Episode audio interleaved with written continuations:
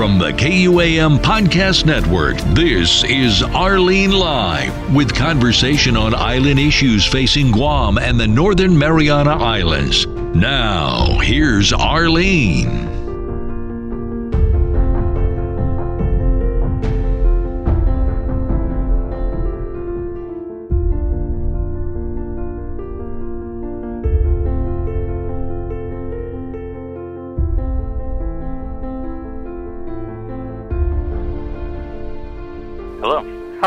Alex. Hi, Arlene. How today? Uh, today is the 29th of April here on Guam, and that would be represented as 28th on your side, correct? Yes. So I um, requested an interview with you uh, after I received an email from Bruce Petty. Bruce and I have been friends and colleagues for a very long time, and you apparently have uh, interest in the mass suicides that occurred in Saipan and Tinian. So please tell me a little bit about yourself first, and then we can go from there. Well, I'm 26 years old. I graduated university in 2014, and I spent the last four years of my life writing the book. Wow. I live in Chicago, Illinois. And why did you pick this topic? When I was in high school, I read George Feifer's Tennozan, The Battle of Okinawa and the Atomic Bomb, and that's about civilian experiences on Okinawan Island in 1945. And uh, the book really intrigued me, and I went to look for another book similar to the civilian experiences on Saipan, but uh, I wasn't seeing much on the actual suicides that have been discussed in documentaries, but there's not a lot out there when I reviewed it, uh, the works out there in uh, high school. Where did you go to high school? I went to high school in Peotone. It's a small town about 45 minutes south of Chicago. This awareness came from studies of World War II? Correct, yes. Okay. So you uh, noticed that there were these mass suicides that have been documented in Saipan and Tinian, but you're not able to find much information on it uh, regarding or from books. Is that correct? Absolutely, yes. Yeah. Um, a- search in WorldCat or other library catalogs um, show that there hasn't been a, a general history about the suicides. Now, these suicides, um, are you speaking of the Japanese suicides that occurred? Yes. Um, well, there were Japanese people who committed suicide as well as Okinawans, but um, even the term suicide, it's it, it's a very complex topic because um, some of the people who quote unquote committed suicide were actually murdered. Um, so it's it's a heavy topic. It's um, there's a lot to it. There's many layers. hmm Why do you say they were murdered? Well, uh, there were many atrocities on the islands, and the oral testimonies that I reviewed and the archival records all show this. For the sake of the listeners, it is a very difficult topic, but it is a topic that needs critique and it's a topic that needs exploration. And so I congratulate you for um, the interest in doing this. And I also agree that this is one subject of World War II that hasn't really been explored um, to the extent that it should. And perhaps one reason for that is that uh, the ones, the individuals who jumped off the cliffs in a suicide attempt, that also included their, their children in some cases, um, were not the local people. They were they were expats from Japan, or they were Japanese who migrated prior to World War II and had established themselves there as business uh, people. And the ones from Okinawa, many of them worked for the sugar plantations for the Japanese there. And of course, there were other reasons that they were in Saipan and Tinian before the war. Many of them were also, you know, victims of war. Would you agree with that? Yes, absolutely. Okay. So I'm I'm really curious as to I mean what your interest was in exploring this very dark period and in this very dark manner. Do you have individuals in your family that that died as a result of suicides, or is this purely academic for you? I would say it's academic. I do have uh, ancestors who are in the Holocaust. Oh, I see. Okay. Then that gives me a little background on that. As you well know, I just came back from there. And my mother was born there and survived World War II there. So, World War II, um, exploration of World War II events is something that I also take personal interest in, and that's why Bruce includes me in one of his forwards. So I'm very grateful that he put the two of us in touch. So, how is it that you pursued the uh, research on mass suicides in Saipan and Tinian? Well, I was a senior in college, and I started at my university library. And one of the first works I came across was not directly related to the suicides or even Saipan Island. It was a scholar named Wakako uh, Higuchi, mm-hmm. and she wrote the Japanese administration of Guam. But I read her book and I looked how she conducted her research, and a lot of it was based on oral histories and archival data. And after I read her work and I had this topic in mind, I decided that I was going to go to the National Archives in College Park, Maryland. And that's where it all began. Okay. So, in review of Wakako's research method, did you have a problem with the combination of archival and oral history uh, to be able to produce her book? Absolutely not. Actually, I think they complement each other quite nicely. I really don't think you can have a thorough or complete study without including both. I agree with you. Now, you have to understand too; these military reports, they're not just created by nameless people. I mean, these were officers who were on the battlefield, and they were seeing the same things that the civilians were seeing, and the non-commissioned officers, and all the way down to the the private. Mm-hmm. What about the inherent bias of each of those levels? For example, you mentioned that the reports, the military reports, are filed by superiors, right? The officers that are on the ground. Very, very seldom are any reports um, received from any of the rank and file. What is your uh, comment or perspective with regard to military documents? Well, you have to understand too. These officers were acquiring data from their men. They were speaking with their men. Um, so we do have reports where, yes, the officers are the ones typing them out and filling them out, but they clearly show that they're consulting the men underneath them. Uh, okay. Uh, for example, um, atrocity reports on Tinian Island, the uh, testimonies come from not only lieutenants but also sergeants. That's correct. Now, in Wakako's publication, she focuses on the Japanese side of the story, and some have uh, stated that that's it's it's a justification for their actions. Whether that's her motive or not, I think it allows for a different perspective. Of course, the Japanese, and that has not been a privilege of many of uh, of those who work in history. Certainly not myself. Uh, either because of the challenge in speaking the Japanese language and then the accessibility to them. We have not had that, you know, available to us. I did fly to to Japan, and I did interview a survivor of World War II who was the son of a sugarcane plantation manager. And so I have his perspective, but very limited, you know, ability to be able to source out the Japanese side of the story. So I think that all these reports or all these books and all these accounts, when you put them together, you receive the full picture of what happened in World War II. Correct. Yeah, absolutely. I I did strive to include both Japanese and American accounts, and I didn't I didn't limit myself there. I I delve into all ethnicities that were on Saipan.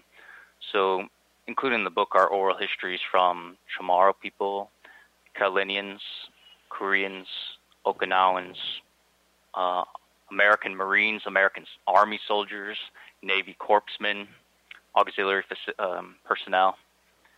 you really need to look at. You, you, we can't focus just on one side, correct? Or you know, even one level or even one branch. We we have to broaden our horizons here to, as you said, get a better picture of what happened on these islands. That's right, because it's the World War II experience is a collective experience, right? Absolutely, and you know, I've people have told me why even include information about the Chamorro Carolinian people if your book is about mass suicides. But you have to understand, the Chamorro people were they were seeing this occur, mm-hmm. and the Carolinians as well, and they were a part of the overall phenomenon of the mass suicides. Yes, they weren't.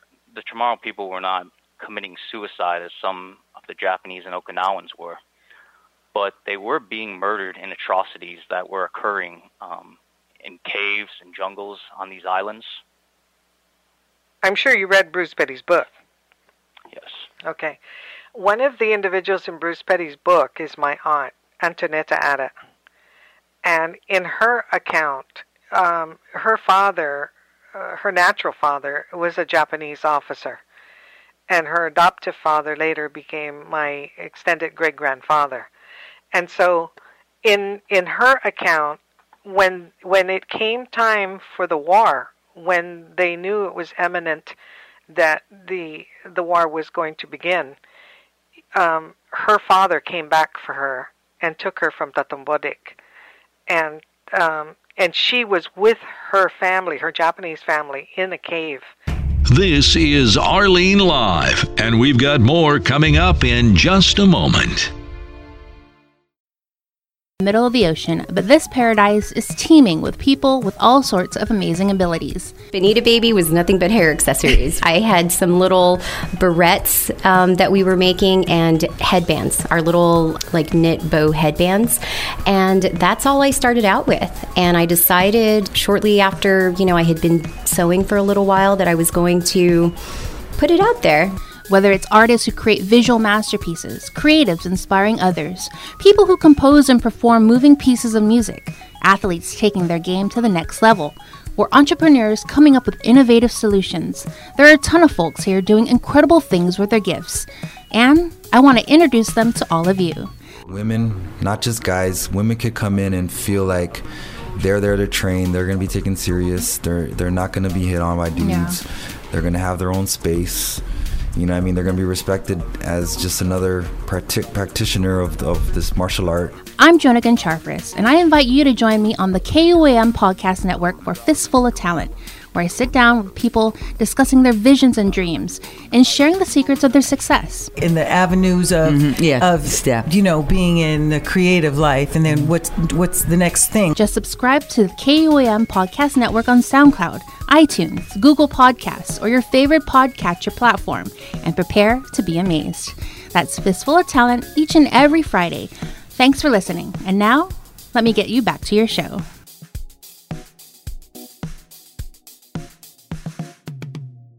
Now, more Arlene Live on the KUAM Podcast Network.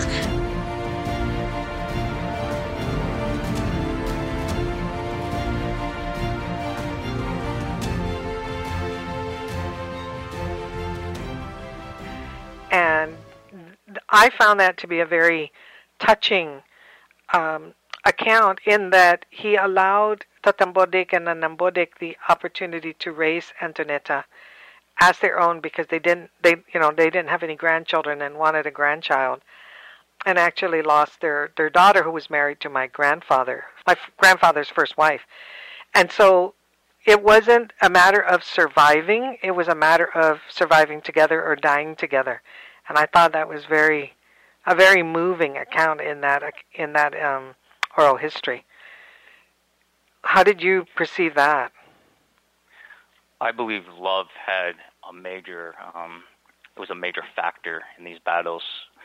If you look at the footage or the photographs, or even read the oral testimonies, as you have done, um, you'll see accounts of mothers um, saving their children, uh, fathers doing everything they can to keep them alive, um, trying to get them water and food at every opportunity, even though you know they had to go out of these caves in it, it was hell. And, um, they had to dodge artillery fire. They had to dodge, you know, machine gun fire. They could have been mistaken for Japanese troops by the Americans. Mm-hmm. But um, these people would go out of the caves just to get water for their families, and they would bring it back for them. And sometimes didn't return. And did not return, yes. So, Alex, what impact did this research have on you? Personally, um, it, it is a dark topic, um, but um, you know, I, I devoted myself to it. I, I put everything I had into this work, and um, I really uh, became attached to the stories, to the the people, um, to the photographs. Uh, it, it's a, it is an emotional thing. Um, these, you know, these weren't just uh, documentaries. Um, you know, or a video game. What we see now, um, these World War II video games were, you know, I mean, these were real people on the ground, and they all have stories, and it's it's fascinating to learn about them and, and harrowing. Mm-hmm. When you were doing the research, can you account for different times that that you and different thoughts that came as you were doing this research? Uh, yes, I would say there are moments when it um, it was difficult to write about this this subject matter. Um, you know, it's a very uh, writing is a very isolating thing in itself. Um, but when you're taking on a topic where people are um, choosing to um, choosing to die, or they are being murdered by others, or they're being coerced to commit suicide, it's um, it could be hard. But um, as I said, I, I tried to stay focused on my work, and I took it sentence by sentence and I I think the all these people's stories need to be told, and it's great that authors like Petty and yourself in Higuchi um, have taken the time to write about this subject matter. You know, um, I up in the Northern Marianas now, the Humanities Council have a new executive director, but I think that the Humanities Council in general have focused on oral history. I know that they've done oral history workshops that I participated back in the early 2000s or even maybe late 90s. But they definitely are poised to uh, increase the number of individuals who can, you know, collect oral histories up in the Northern Marianas. And World War II, while it is extensively covered, I think what you touched upon is that for the most part, it's from the military attack and defense aspect of World War II that has brought light to all these other stories that can be explored. I still appreciate the fact that you have taken the time to recognize the lives of these people, and I appreciate also the fact that you articulate that that they committed suicide um, or were coerced into committing suicide. Can you explain that? Yes. Um, when the Japanese military came to Saipan, they were there before, but when they fully came in 1944 and started garrisoning the island, the the word was you could not surrender. Um, if you were an Imperial Japanese soldier, you could not surrender.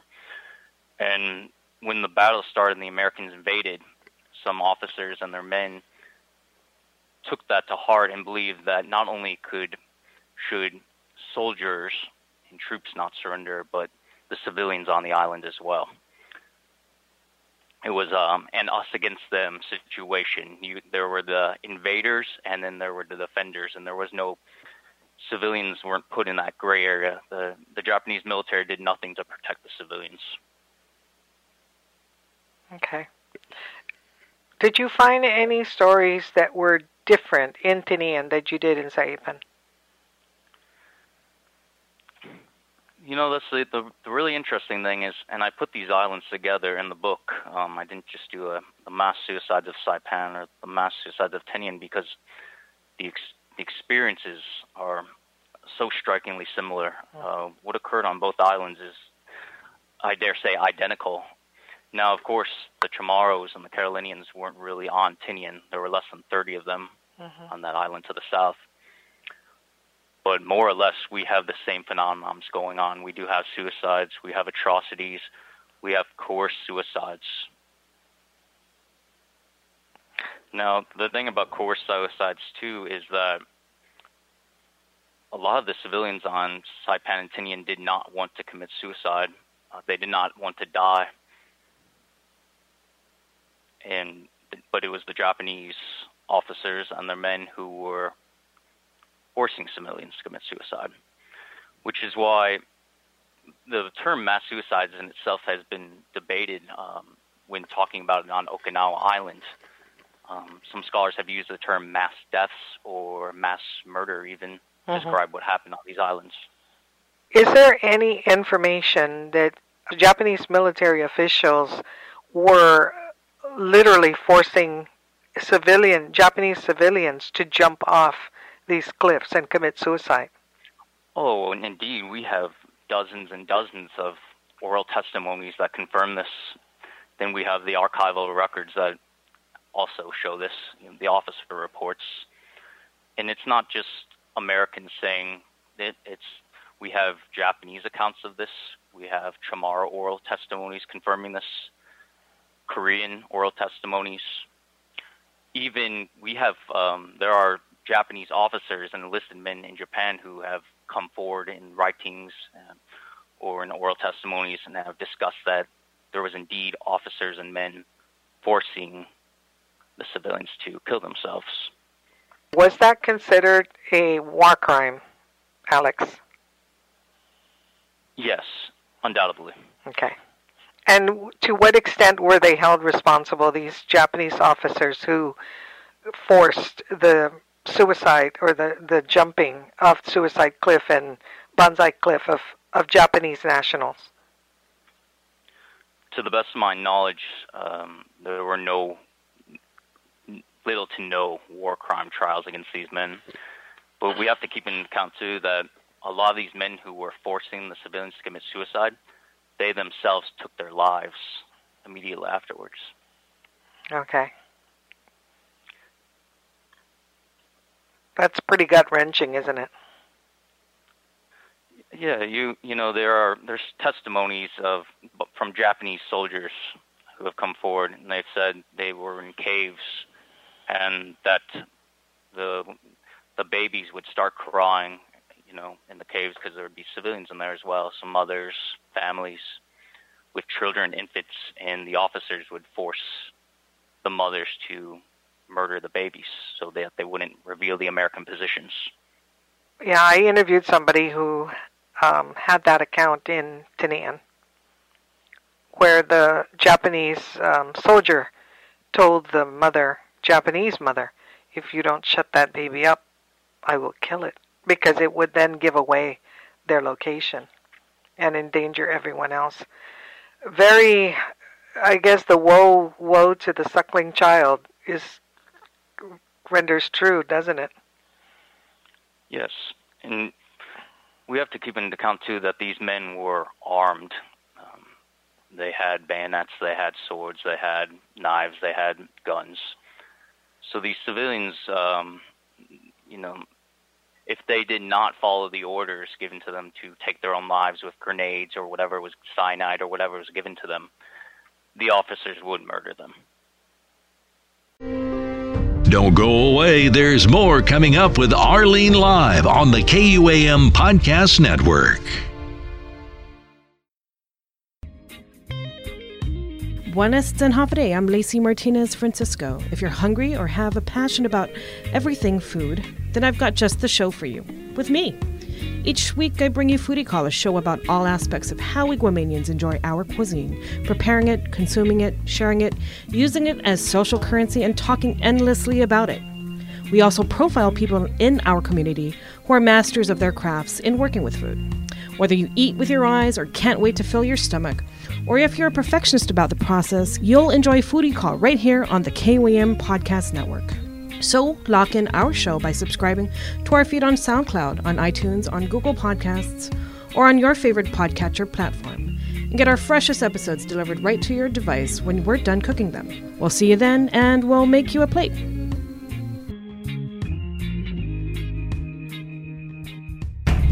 Now, back to the conversation with Arlene Live.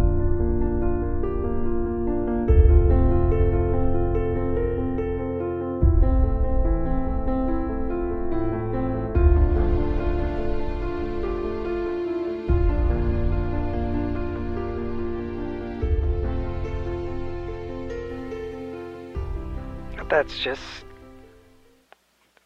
You don't even know what to say to something like that again, um, it is a very complex story. Mm-hmm. So we also have things such as mercy killings going on, where these officers were under the impression that if these civilians fell into the hands of the Americans, that the Americans would torture, rape, and slaughter these women and children. It, was that an indoctrination in your research? The, there were um, there was propaganda um, yes, stating this that the Americans were demons, they were devils, the they were murderers, um, rapists. Uh, there's many oral testimonies from both Japanese soldiers as well as Chamorro, uh, Micronesian, um, Korean, Okinawan, and Japanese civilians stating that if the women fell into the American hands, the Americans would indeed rape them, torture them, were there any accounts of the Japanese soldiers committing these crimes against Japanese women during the war? Uh, during the war, excuse me. Oh, dur- before the war, the rapes. Yes. Did they occur? Did any rape uh, of, of Japanese women or any women in the Northern Mariana Islands occur from Japanese soldiers before or during the war? Without doubt. Without doubt. Um, there is not a lot of information that I came across, but there are some testimonies that state that when the Navy, Japanese Navy arrived, that Chamorro families, um, civilian families of all ethnicities, had to hide away their daughters or send them into the, the farms or the jungles to so that these men would not um, pursue them. Here in Guam, some of the oral history accounts that I've been able to collect account for young women who were, um, their hair was cut to look like boys because they had not, you know, they they were budding into uh, puberty, but they they were thin enough to look like boys, or they literally, you know, made themselves dirty and look ugly and so that they would just not be viewed upon as as a female by the Japanese soldiers. Did you find any such accounts in your research? I did not come across anything along those lines, but mm. I am certain these things occurred. mm-hmm, mm-hmm. You know, my mother, uh, my mother is a World War II survivor. She was 12 years old at the time, and her siblings were younger than her the youngest one was born in Susupe camp. So my mother's World War II survivor stories I've recorded, and very similar to what you said about the uh, uncomfortableness and and the huddled in, not in a cave, but in this case would have been an underground um, bomb shelter that my grandfather uh, prepared. But thirsting definitely was something. Hunger was definitely something that they yeah they had to live through. And can you imagine what it's like for a child to starve? That impedes their development right? Absolutely. Yeah. So you know our our elders now in their 70s 80s and 90s all survived this but traumatized and lived that forward we we are still living the impact of World War II, Alex. So in some extension, you're surviving with us in that brunt in receiving that you know PTSD from researching this material. Not an easy material to to look back into. I'll tell you, post post traumatic stress disorder is um it is very difficult to live with Not so much. I didn't receive this through the book, but I have experienced violence in my life in different forms, and um, another part I can um, kind of get in the shoes of these people and understand what they experience on the battlefield. Hmm. When I started collecting oral history, I I went at it with vigor and in in 30 days I felt the pressure of the trauma. I felt the the passage, you know, they I walk away with the same emotion and the same experience once they've released that story to me. Did you go through that at all? Did you interview anybody? I had phone conversations with veterans, yes. Okay. I also exchanged email correspondence with veterans. Yeah. Did any of the uh, first-hand account impact you negatively? Negatively, in the sense that it bothered you. Yeah, that it bothered you, or did you feel the pressure from having received it in their descriptions? Some of the testimonies were more difficult to hear than others, and yes, um, I, I, guess you could say some of them stayed with you. Mm-hmm. Um, reviewing the subject matter for four years, you undoubtedly have dreams once in a while about yes. the topics. Yeah. Why did it take four years? It took four years. I wanted to do the best job I could before the 75th anniversary. Was that the target of your project, the 75th anniversary? It was, yes. Um, I, I started growing very interested in this around the 70th anniversary, and that was the goal. And did you get any grants to pursue this uh, goal? No, I did not. I privately funded all my research. Why did you do that? At first, for the first three years, I want to say I was very private about this. Um, I didn't contact anyone. I didn't even tell my family I was writing the book. Huh. Perhaps due to the subject matter, I wasn't ready to.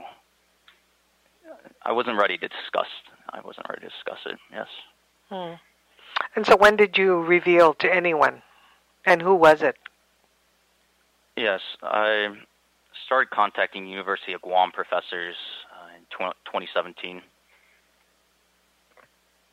and from there they shared contacts with me, and um, they're fantastic people. I, I really couldn't have written the work without them. They provided so much help, and they did help me root out a lot of inaccuracies and false statements, etc.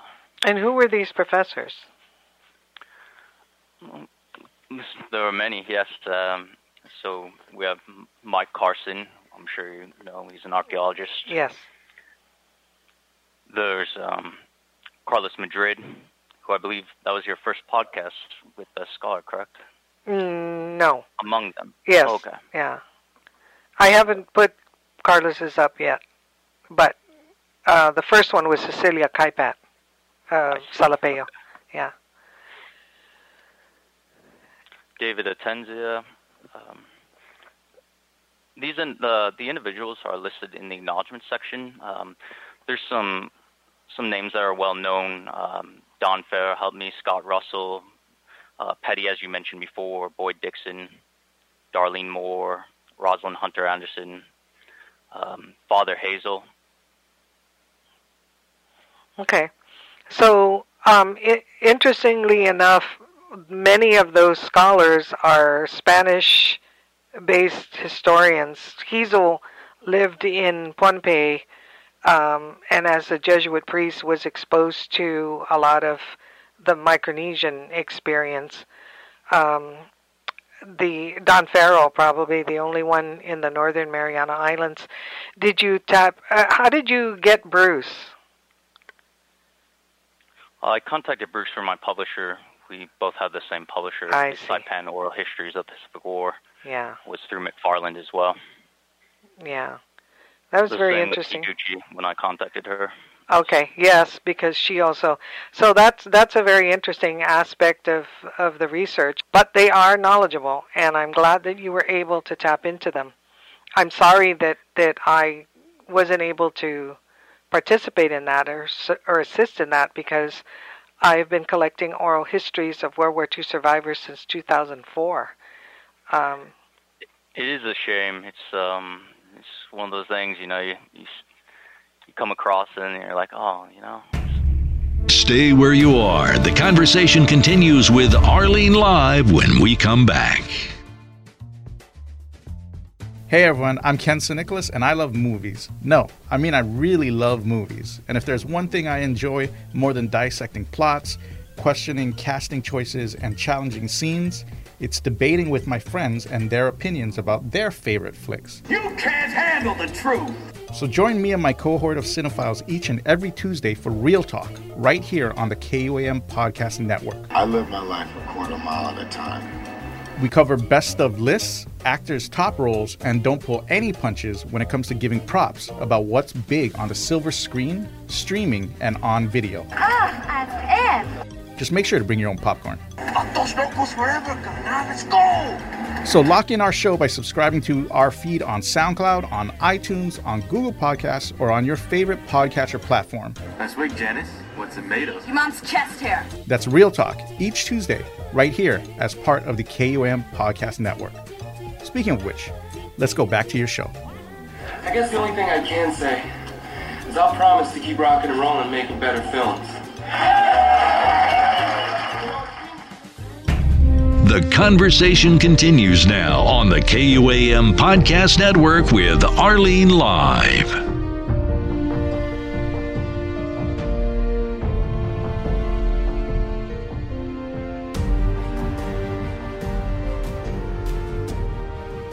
I really wish I would have spoken with you about two years ago, yes.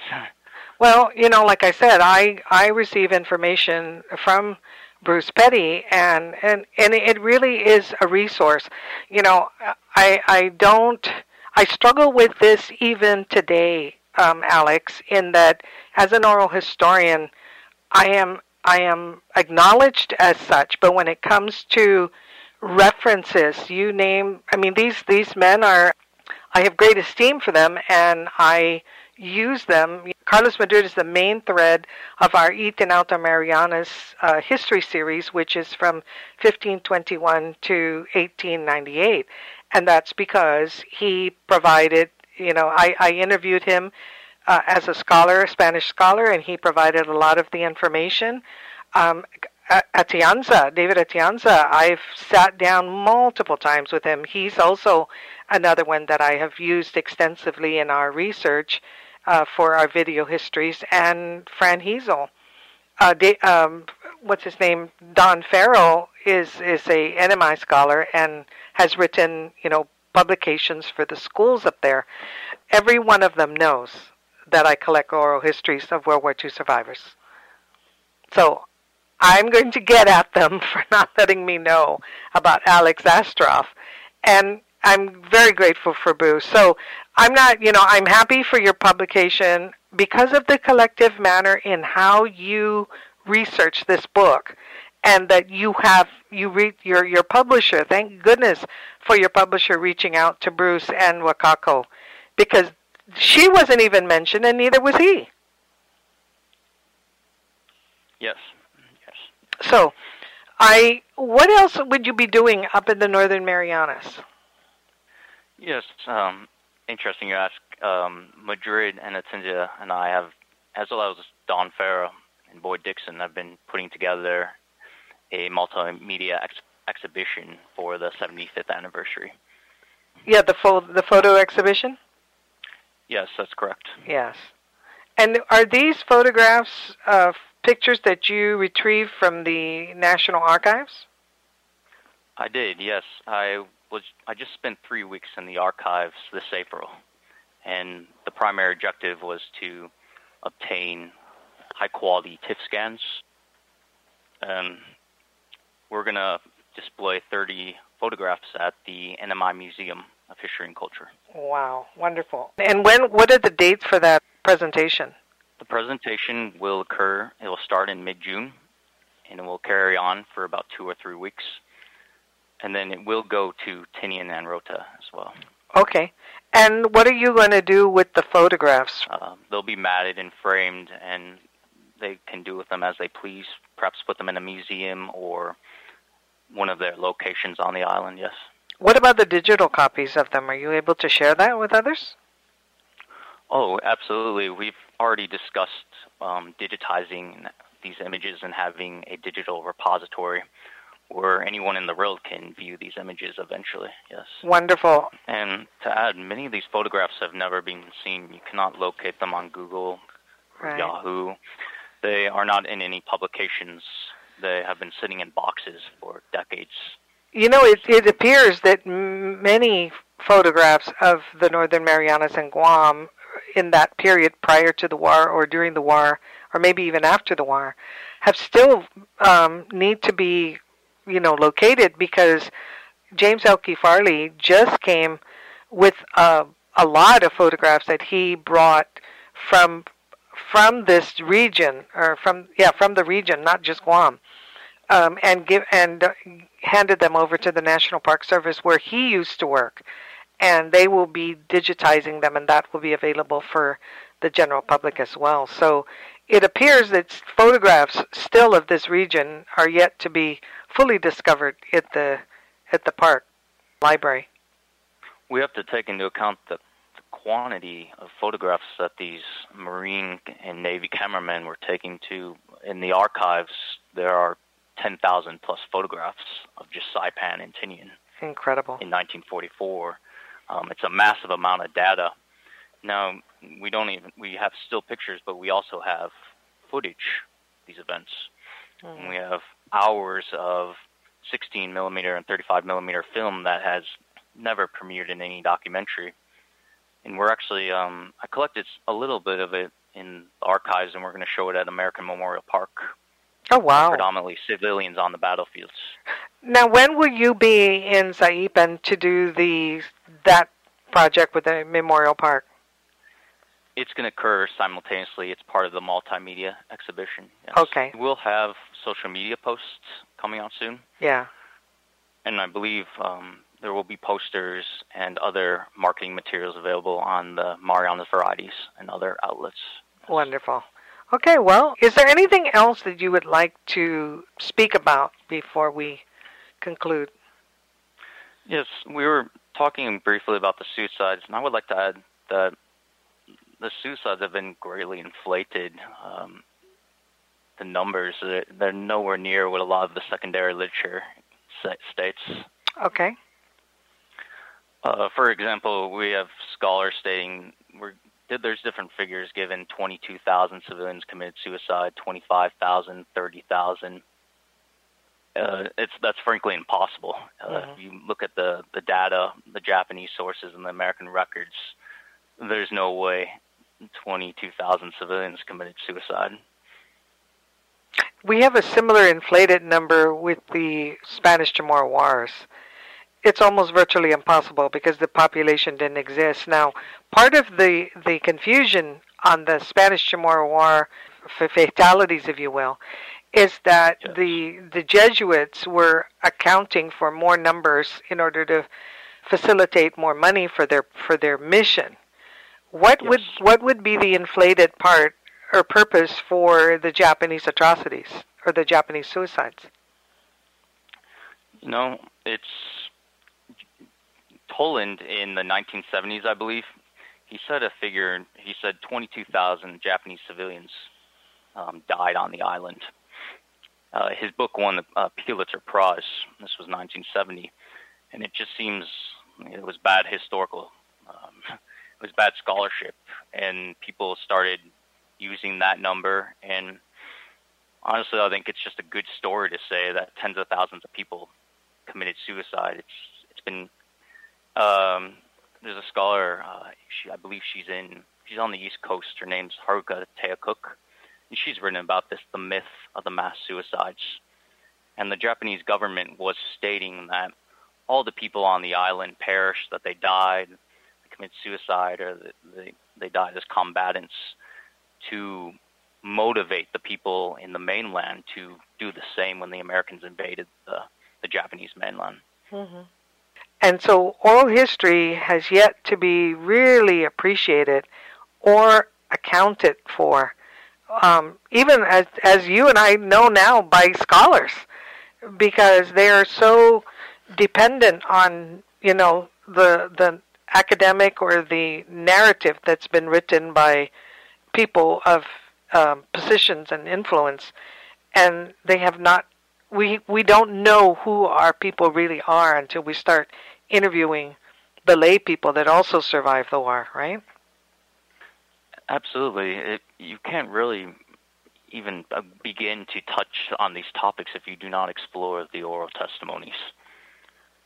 We know for certain 22,000 civilians did not commit suicide because the testimonies on both sides state that the suicide numbers were more likely in the hundreds.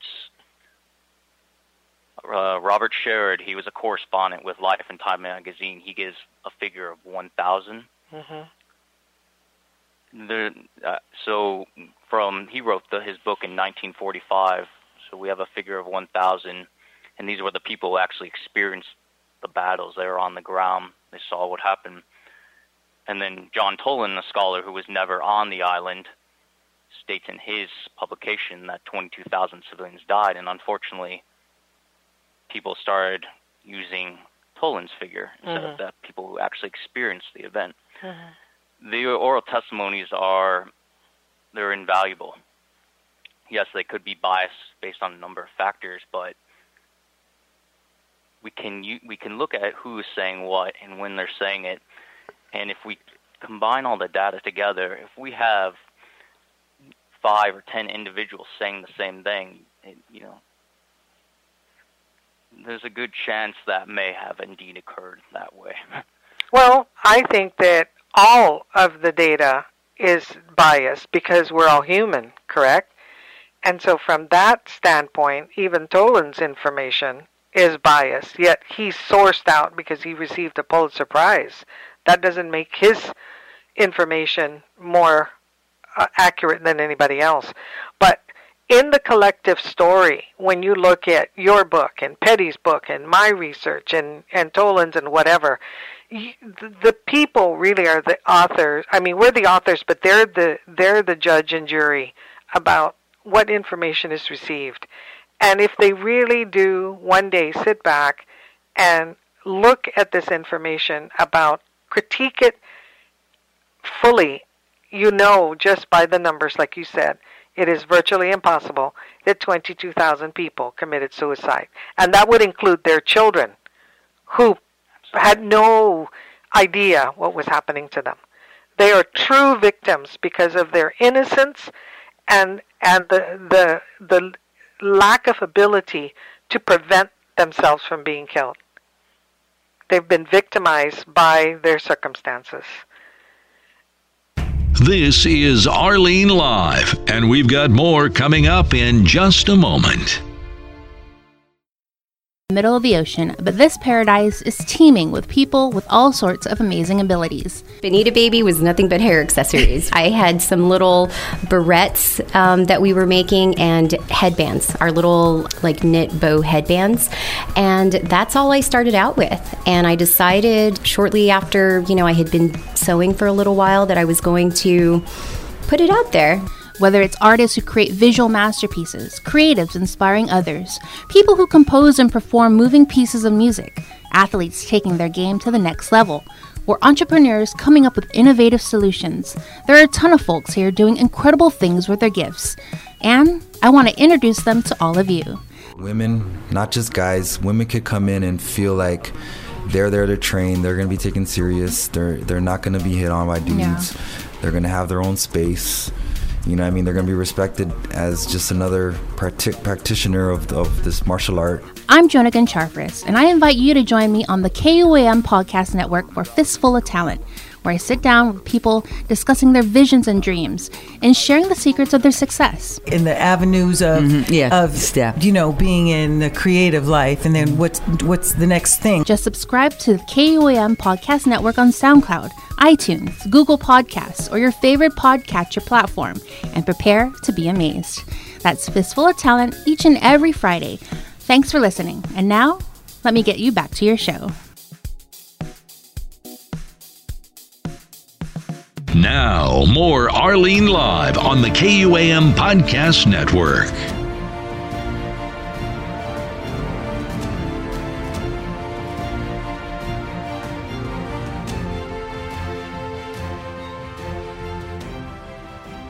So, what do you hope? What do you hope for your book, Alex? I want people to know that Saipan and what happened on Tinian, it's not a suicide island. It was never a suicide island. Uh, it was really all about love and survival. The majority of non-combatants did not want to die, and actually, a good amount of them survived the battle. the The population figures show that there are about 28,000 civilians on Saipan before the invasion. Now, fast forward to the American when the Americans took an internment camp census, there were 18,000 civilians still alive in the camps. So 10,000 civilians perhaps died on Saipan Island. But then we have to break down that number further. Yes, 10,000 died, but not by suicide alone.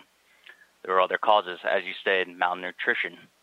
Disease was a big one in the internment camps alone on Camp Susupe and the camp uh, by Chalan Kanoa, uh, I believe there are 2,000 civilian deaths in the first three months from malnutrition and disease, and wounds they sustained during the fighting in Paris leather. Mm-hmm. What a fascinating way to learn about history, huh, Alex? Yes, indeed. and I want to really thank you very much for your interest, however, whatever spurred it, and I hope that um, that your book will be received. I certainly would like to purchase a copy. When and where will they be available? It's available on Amazon. Okay. Right now, yes. And the title of the book is Mass Suicides on Saipan and Tinian, 1944, an examination of the civilian deaths in historical context. Okay. Well, it's been a pleasure. Is there anything else you would like to say before we conclude this interview? No, most of what I have to say is yes, in the introduction and preface and the runner of the book, um, in addition to what we've talked about here today. So, okay. Um, again, I think you were speaking about the scholars. It is a team effort to get these histories and these stories out it, it, you can never have a comprehensive book right. or a comprehensive documentary. It's the scholarship requires multiple books and multiple documentaries, and I really do hope the the young people in the island, the students right now, take an interest in all of this, and they write their own publications and make their own documentaries. You know, my mother was at Camp Susupe, and her family, and in in the oral histories that I've tried to collect of our family, I kept asking where is where was Tunanton during World War II? Did Tunanton survive World War II? And my mother, who was 12, could not remember, and neither did her siblings remember what happened to Tunanton. Well, in one of my recent trips to Saipan, I sat down with my nephew Herman uh, Guerrero, who's a genealogist up there, and he said that he has the identification cards of those who were in Camp Susupe. And I said, Would you please look up if my mother, if you have my mother's card? And he did. And I also asked about my uncle, Tun, Tun Antonio, and it, it showed that Tun, uh, Tun Antonio um, died at Camp Susupe. And you know he was he was already challenged before that. So i don't know if he suffered anything from the war or if he just died from the stress or from disease. And nobody in the family can remember exactly why Tunton was dead. But he was one of the first that were buried at the Chalan Kanoa cemetery behind the church. Um, so we were at least able to you know clarify that to to close the book on Tunton, and and then to also identify that my mother's youngest brother, Jimmy, was born at Susupe Camp, and so that was another revealing information. So the oral account and these information that were you know provided from archival information, genealogy, uh, birth records, things like that, place people in a time and place, and then you can then wrap around a story um, that reveals that. So we know from that account that my grandfather's mother had already died before World War II. And then we found out later that she was buried in the old cemetery. Um, so we don't know if her remains were re- were reinterred at the new cemetery or not. So thank you very much for that, and it's been a wonderful pleasure uh, speaking with you. And uh, I will inform you as soon as this podcast is posted. Thank you very much. Let's stay in touch, Alex.